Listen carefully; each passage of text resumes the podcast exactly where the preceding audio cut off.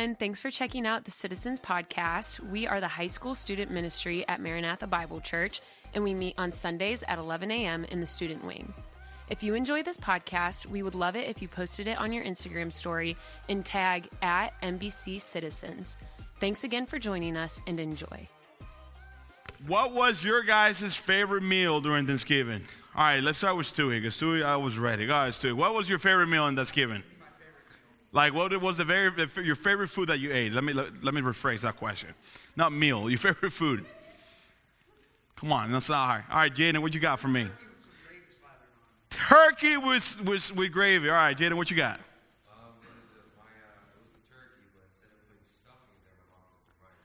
Woo! Okay, okay. Anybody else has another plot twist like that? Something that your family does that is like, this is actually pretty cool. And nobody? All right, I have a hot take when it comes to Thanksgiving meal. I feel like Thanksgiving meal, the best part of Thanksgiving, or for Thanksgiving meal to be the best, you must have chicken. Anybody feel like that? Yeah, chicken, chicken. Yeah, you have to have chicken. If there's no chicken on the table, then it is not a good Thanksgiving meal. So that's my hot take. I'll die on that hill, and I'll meet you guys there in that hill if you want to find me. Uh, but yeah, so I'm so excited. We're concluding our series today on same God. And the reason, again, why we chose to do this series is because we, we wanted you guys to recognize as we come in an end to the as we come into an end of this year, as you have been hearing over and over about God. You have heard about your spiritual gift or the, the, the, the fruit of the Spirit. You have heard about idols. You have heard uh, about the attributes of God. You have heard all of those things about, about the Bible and about God. And so, what a better way to end the year than to recognize who God is? And who God is in the Old Testament, who God is in the New Testament, and then still who God is today. And so that is why we're doing this series. We want you guys to be encouraged by that. But also, as some of you know, with the transitions that are happening next year, I am praying and I'm hoping that this recognition of who God is, that despite of the transitions that are happening, you also know that the same God that has been at work in this youth group, uh, even before me, even now as I'm here, and even after me, is the same God that will continue to be at work. And for you guys to not lose hope, because the reality is, and I'm not making this about myself, but just to clarify or to address it, it is never about the individuals who are standing here in this pulpit. It's not about me. It's not about Pastor Brian. It was not about Pastor Mike. It was not about Pastor, Pastor Adam Really. It was not about Pastor Bruce or whoever else came before here. It's about what we teach here, which is the Word of God. We teach a living God, a word that talks about this God that does not change. And so, what that means to you and what that will mean to you as, the, as, you as you get older, as you continue to live life, is essential for your guys' uh, upbringing. It's essential for your guys' uh, role as a Christian. It is essential for you guys to live the life that you were called to live. In order for, to, for you to do that, you have to recognize that God does not change, that He, is out, he has been at work he is currently at work and he will continue to be at work because he does not change. And so, if you have not been to one of the series or one of the sermons, we talk about Haggai, uh, Haggai, which is was this lady that was a slave, and her master was Abraham, and Abraham's wife, his wife Sarai, told Abraham, "Hey, go lay with my wife, with this slave, have a kid, and then that kid will be my kid." And, and she did that because she didn't believe, or, or she encouraged him to do that because she didn't believe the promise that God gave Abraham that out of him he was going to make a great nation. And we're told in the story that Haggai does get pregnant, she does have a baby, and then at the same time, God does bless Sarah. She also gets pregnant, and Sarah got mad at, at, at this uh, slave. She abused her. She was rude to her. She would segregate her. She looked at her with contempt. And so we're told that this, this slave was so overwhelmed by this that she, she escaped. And in that moment of escaping this abuse or this terrible situation, God sends an angel to her to encourage her and to remind her, hey, we see you. I see you. And we talk about the importance of in those moments in your life when you feel like you are alone, when you find yourself in a circumstance that you don't see anyone, in the, or where you feel like nobody understands what you're going through, what you're feeling, what you're thinking. In those moments, the encouragement and the reminder that God sees you, that the same God that saw Haggai in this moment also sees you. And then we talk about Gideon. This man that was supposed to be a leader, this man had, that had a, a, status and a position among his people to be able to do something great for God. And when God came and approached him and said, It is your time now, Gideon, to get up and to do something for the nation of our God, his self doubts, his, his uh, struggles, his, his himself prevented him from actually doing something. And we're told that he's arguing with this angel and he's saying, Well, if you really are God, then you need to prove it to me. And we talk about how often you and I recognize, no, no, no, often. You are not, if you're a Christian, you know the responsibility that you have. We talk about how as pastors or leaders, we tend to downgrade how much you guys know what is happening. Uh, uh, uh, we tend to downgrade how aware or how much you know about what is actually happening around you. And instead of recognizing that you do know well, you know very well what is going around, around you. And Gideon, was being the example of someone who knew what was going around him, when the opportunity came for him to do something about it, we saw that he, was, he had self doubts and he was hesitant. And how you and I do the same thing. You know there are things that you need to do in your school. You know that there are things that you need to do in your friend groups and even in your own homes that you don't do them because you're doubting yourself you allow all of these different voices to speak to you and to keep you from doing the things that you're actually supposed to do. And then we talk about how God encouraged Gideon and show him that it's not about Gideon. That Gideon didn't need any strength, that God was going to use Gideon despite of his shortcoming. And then how he can use you and me despite of your self-doubts, despite of what you think you're capable of doing, which will lead us to today's message we see, which is on our boy Peter. Now, I did my slides this week, and as you can tell from the very first slide, I did pretty well. It's supposed to do Peter, all right? So, uh, our boy Peter. what do we know about Peter? If there's anyone in the New Testament, there are two characters in the New Te- or three characters in the New Testament that are well known. Is obviously Jesus. We all know Jesus. Everybody say Jesus. Now say it with a deep voice like your name was Tony. Jesus. There you go. Uh, then we got Paul. Everybody know Paul, or so most of people know about Paul. And then you got Peter. Peter is one of those that is well known, more than anything, he's well known either because he walked on water or he's well known because he was, in a sense, a hothead. And he did a lot of things that had brought him into fame into this world, even, even outside of the Christian world. Or, or, walls. People know who Peter is because of his occurrences. And so, who is Peter? Few things about him. Number one, he is a fisherman. You consider the, the, the, culture of the time, a fisherman. They were the individuals that were the lowest of the food chain. I mean, they were at the bottom of the bottom. If there was anyone that was like a low life, it would have been a fisherman. These were individuals that just made it, that they just had to make it over, like they, they didn't know how, or, or they didn't have means to survive. They had to go out and with their own hands to provide for themselves. They had to scrap for food. They have to do all of these different things. They were not, they were looked with discontent. People will look down on them because they were fishermen.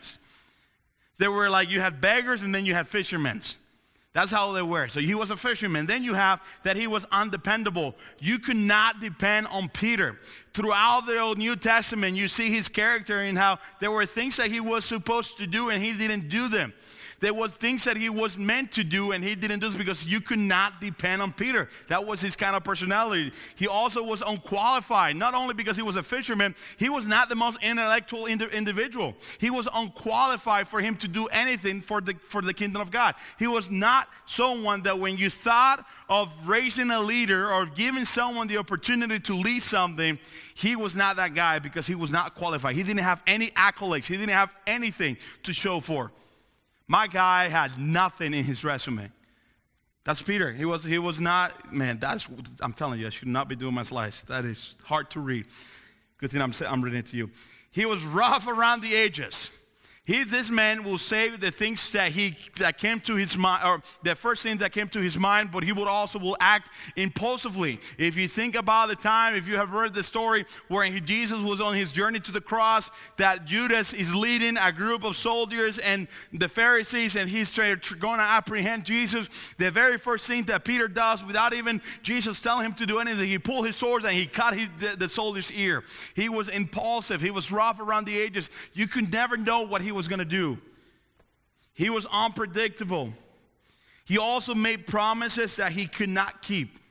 He told Jesus, Jesus told to Peter, now Jesus knowing everything, he says to Peter, say, hey Peter, before the rooster crow, or crew, however you say that, you're going to deny me three times. Before the rooster sings, there you go, nailed it. Before the rooster sings three times, you're going to deny me. Or you're going to deny me three times.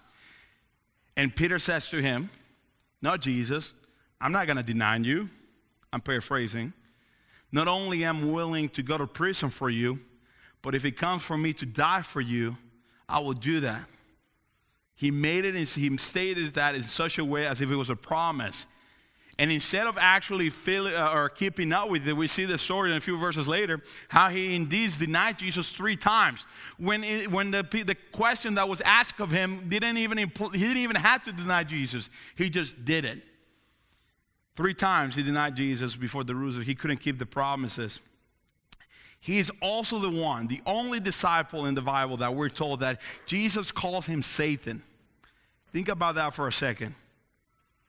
Jesus is sharing about his crucifixion and what he's going to do.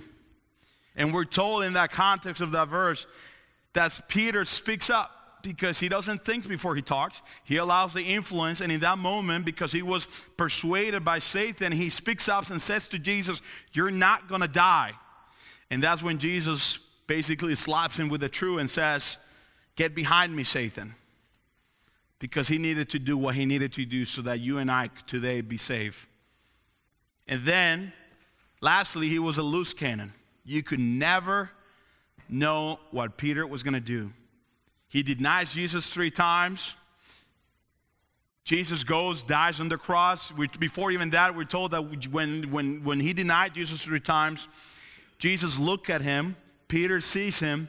He cries out of bitterness because he realized what he had just done. And instead of owning up to that or changing his ways, we're told that he we can see throughout the scripture that he's discouraged to the point that when Jesus died, instead of remembering what God's or what he said that he was going to do, we're told that he goes back into fishing. Whether it was because he wanted to give up on his life, whether because he was depressed, for whatever reason, he goes back and doing the very first thing that God called him out of doing. That was Peter. And so why do I spend this time talking? Why are we talking about Peter? Because when it comes to someone that, when it comes to someone that God will use, by all accounts, someone like Peter would have been the very last person that anyone will ever use.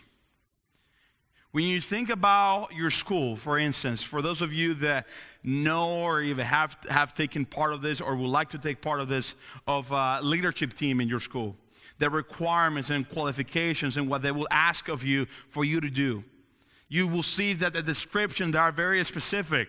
When, I, when you, some of you already have sent me some, some letters for, of, uh, or as, has, have asked me to fill out some of your guys' uh, when you're applying to a, uh, uh, college, you need, what is it called? Uh, yeah, a letter of recommendation. Some of you have even asked me a letter of recommendation for a job or for a college uh, uh, career. And when you, when I get those sent out, you will see the question that they're asking you, and you will see that they all have to do with character. They want to make sure that you don't have any character flaws. They want to make sure that you will stand above the rest. They want to make sure that you are special in who you are and how you behave. That is the standard that we constantly see. And if you were a college recruiter, and if you were someone that you were hiring for a job and someone like Peter came about, you would, he would have been the very last person that you will ever hire because of who he was. And yet, we see that Peter was someone that God will, or Jesus will go out of his way and intentionally ask to become one of his disciples. Not only that, he will be someone that he will intentionally ask for him to do something for his glory. So, why Peter? See, when you think about who God uses, there's something that you can see clearly throughout the Bible is that God uses ordinary people that are willing to do great things for his glory. God uses ordinary people that are willing, that's the disclaimer, that are willing to do great things for his glory. God is not looking for experts. He's not looking for uh, professionals. He's not looking for those that know very, very well what they're doing. He's looking for ordinary people that are willing so that He can use them and do great things with them. Now, this is what we can see throughout the scripture. But look how the world that we live in changes that statement. Look how the world around us changes that statement. Instead of God uses ordinary people, we think that God uses extraordinary people. Not people that are willing, but people who are extremely capable, capable, who have no baggage, and who are perfect to do great things for his glory. That is how this world thinks that, that those are those are the description that we think of who God will use. That's how you and I have been brainwashed to think to think that that's the only way that God can use us is if you and I have no baggage. If you and I are extremely capable, if you and I are perfect, only then God can use you and me. That only if you have no, if you make no mistakes, you can then go to your school and share the gospel with your friends and they will be saved. That only if you are an expert on all accounts of the Bible, that if you know everything that the Bible says in the scenario that one of your friends was to ask you a question, that only then you will be able and you will feel comfortable to go to your school, to go to your friend groups, to whoever, and talk to them about God. In case that they ask you a question, you must know all the answers. And only then you are capable to be used by God that you must be extremely capable, that you have no baggage, and that you're perfect. And only then God will do great things through you. But praise God that that is not the case. That God did not go to a seminary, that God did not go to the highest college place, that God did not go to, or Jesus didn't go to the most prestigious locations to raise leaders. He looked for where the people were broken, where people were hurting, for people that were segregated, for people that were hated, for people that had baggages, for people that had made mistakes, for people like Peter, who would have been the very last one that anybody would raise. Yet God will use him to do great things for him.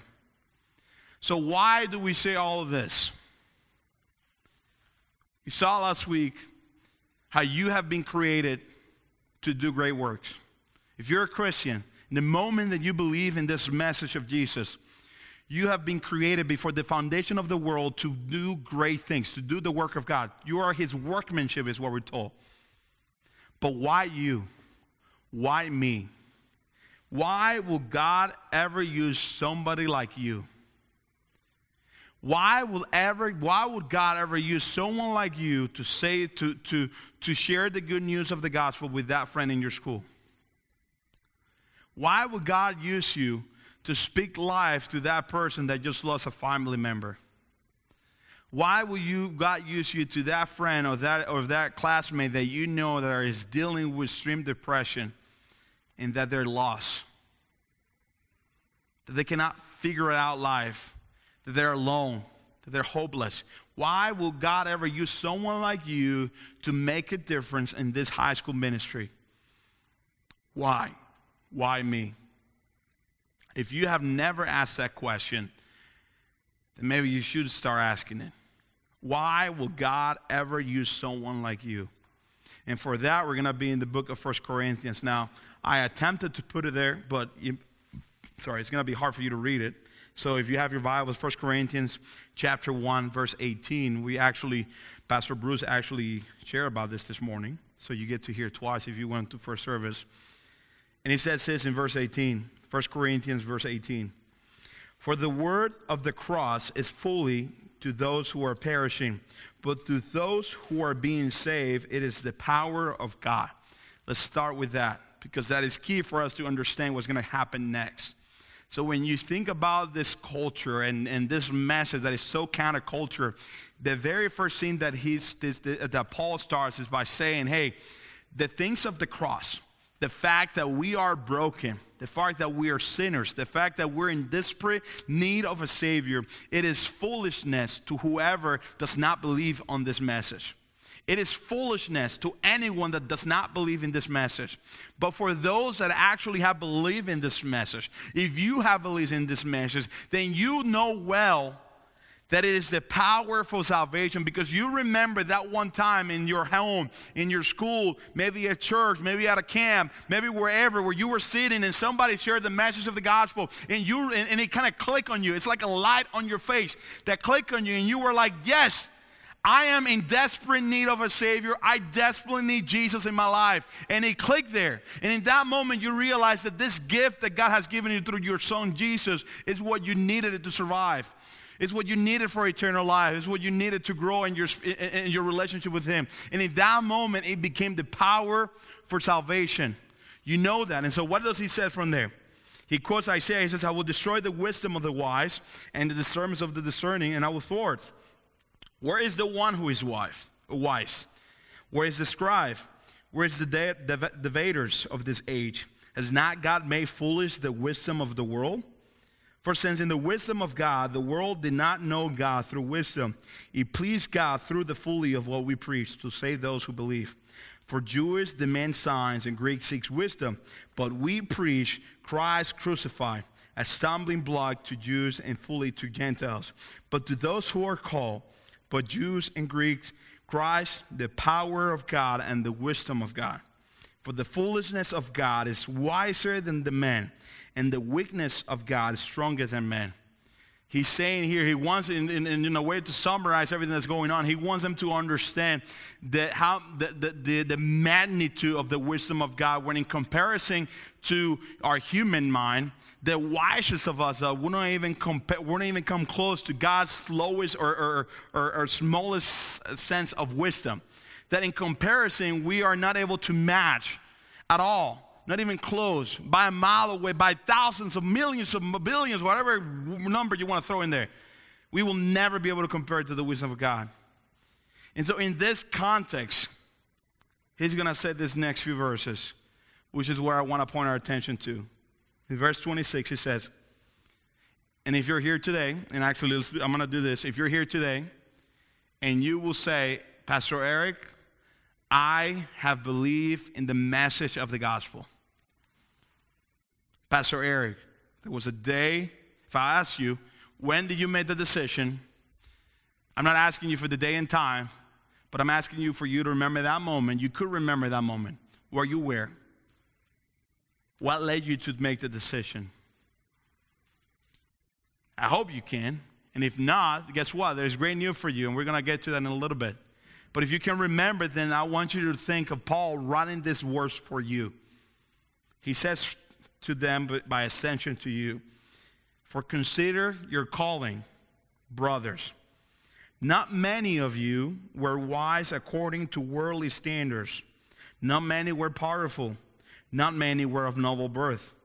But God shows what is foolish in the world to shame the wise. God shows what is weak in the world to shame the strong.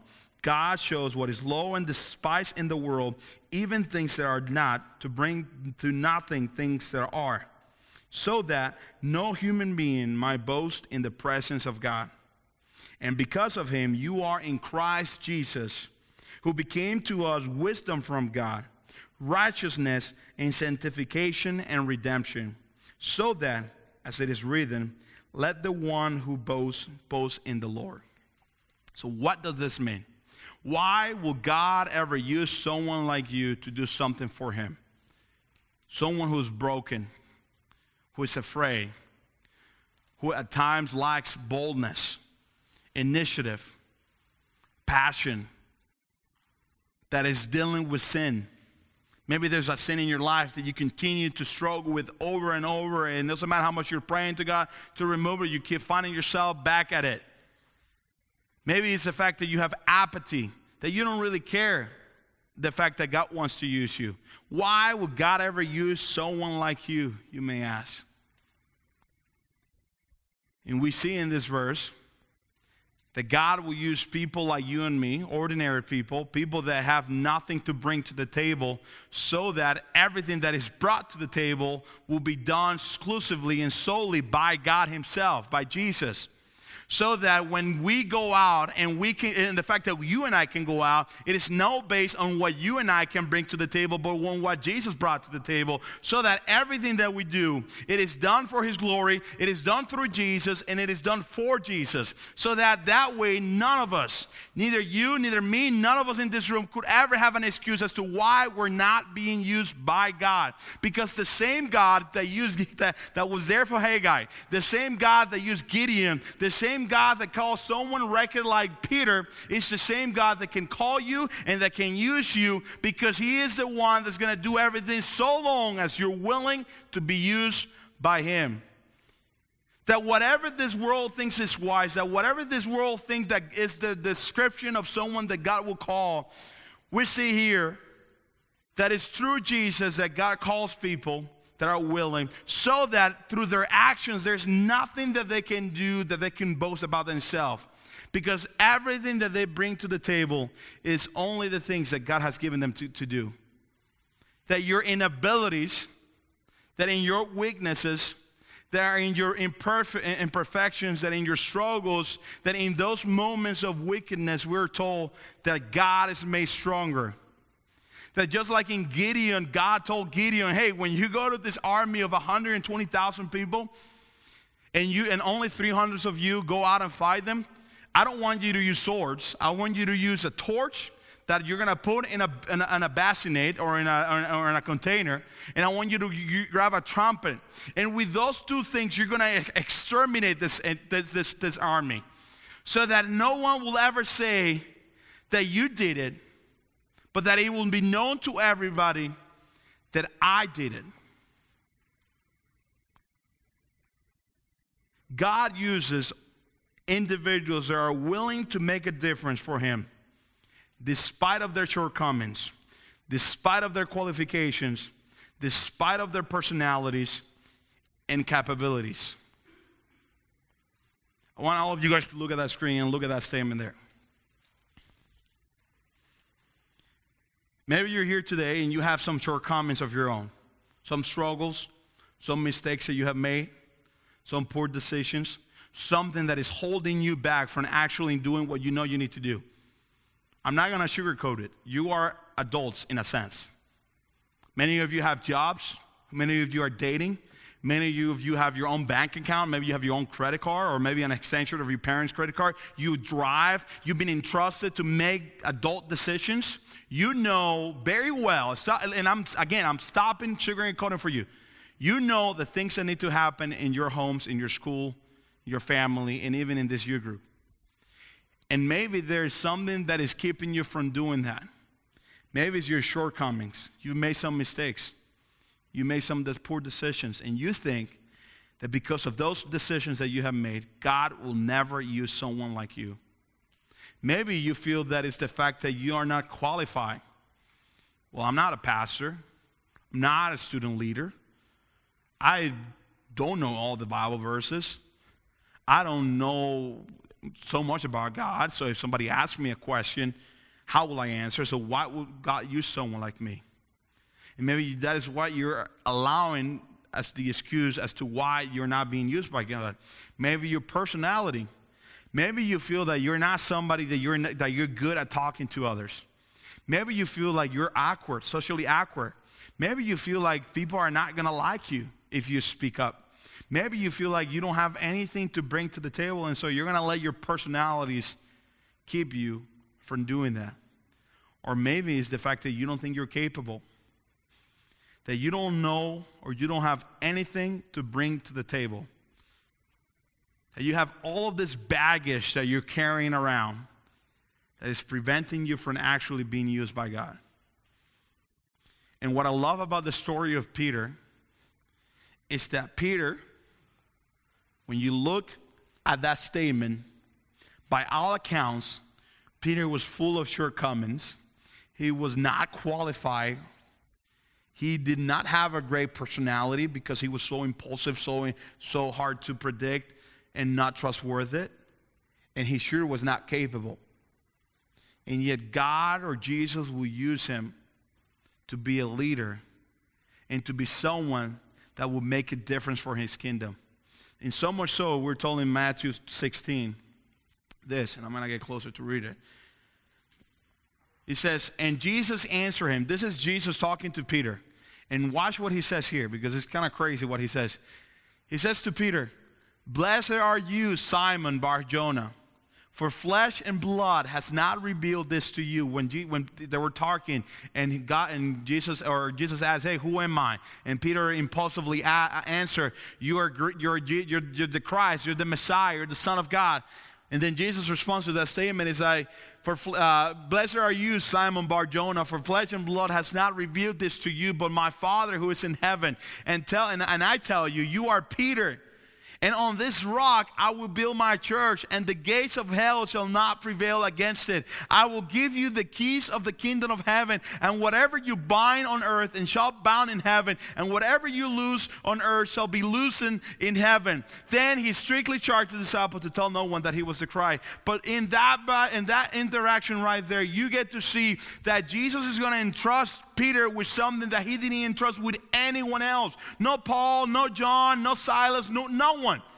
He entrusted this man that was lost, broken, beat up, untrustworthy, incapable, not qualified. He entrusted him with, with something that was so great that throughout the New Testament, as you continue to see his life developing, you see how God will use someone like him to do something for his glory that this man Peter, that actually means rock, that he's saying that in this statement, that I am the Christ is what I'm going to use to establish my, my, my, my, my, church. And then later on, he's going to give Peter the authority to be able, under the authority of invested in him by God, to be able to do great things as one of the greatest leaders of the disciples. That God will use someone like him that was not capable, that had not, didn't have the accolades, that by our world standard would have been the very last person that somebody would, that God will use. Why, Peter? Why you? And yet we see that God is willing to use individuals that are willing to make a difference for Him despite, despite their shortcomings, their qualifications, their personalities, and capabilities. That God uses who are willing. That God uses who are willing. In the, in the book of Esther, we're told about Mordecai, is it's his, her, her, her uncle. And we're told about the nation of Israel. Maybe you heard the story, how they were oppressed, they were in slavery. And in this very moment, Esther has an opportunity to speak up and to make a difference for the nation of Israel. But she was afraid, she was hesitant. She knew that if she spoke out of terms, her life could be in, in, in danger. She knew that if she did something to upset the king, her life could end right there. And Mordecai, her uncle, approaches her and says to Esther, Esther, don't you think that God has called you a time such as this for you to make a difference?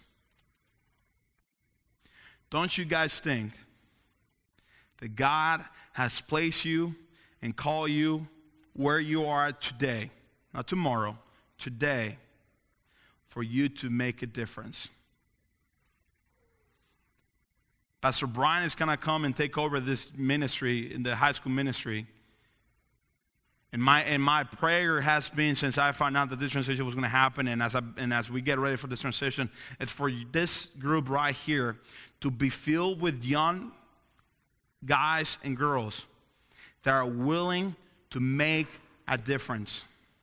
That you guys recognize the opportunity that you have and the message that you've been entrusted.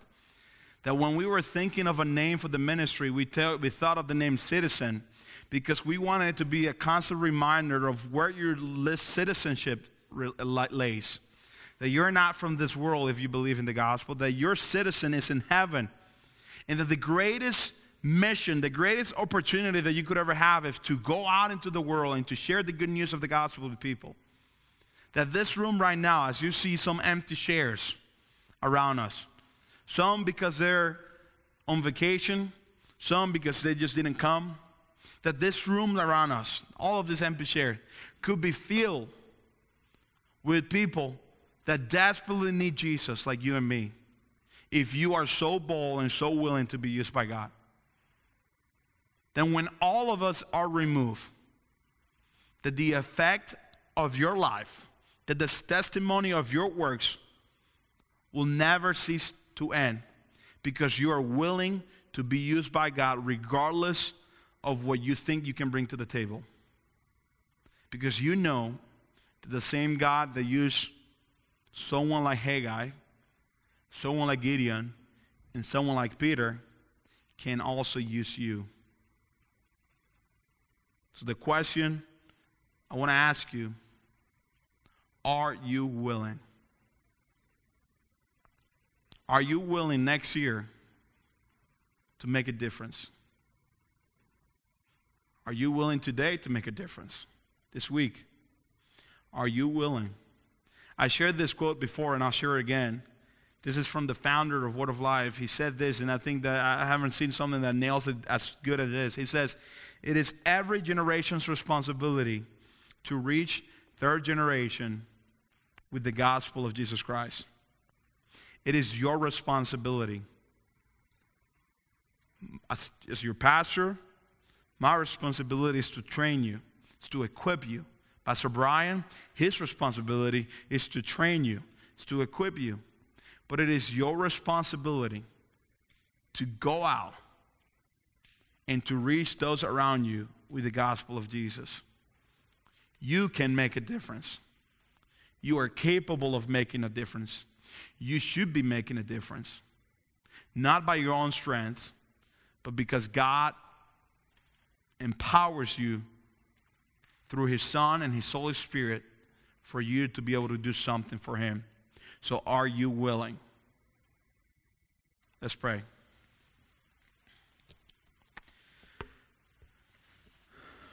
Father, I pray for this group of guys and girls here, Lord, that, that you will give them the boldness that they need, the encouragement that they need, Lord, to be able to make a difference for you.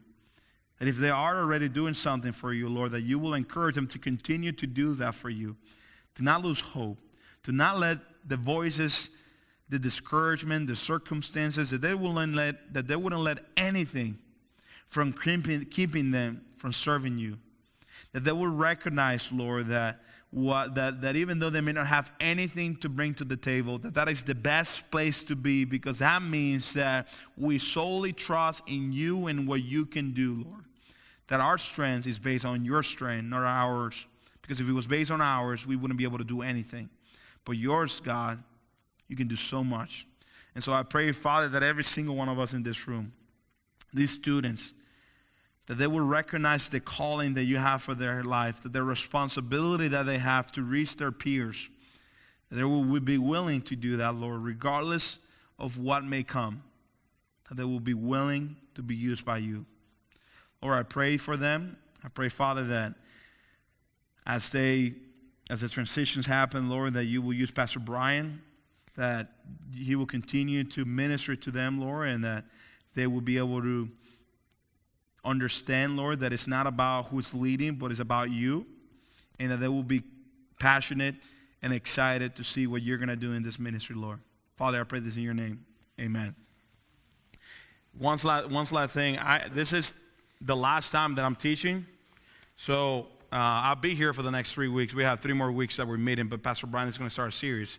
But this is what I will say to you guys. Here's what I ask: is that I'm super excited for you guys as you get to have Pastor Brian.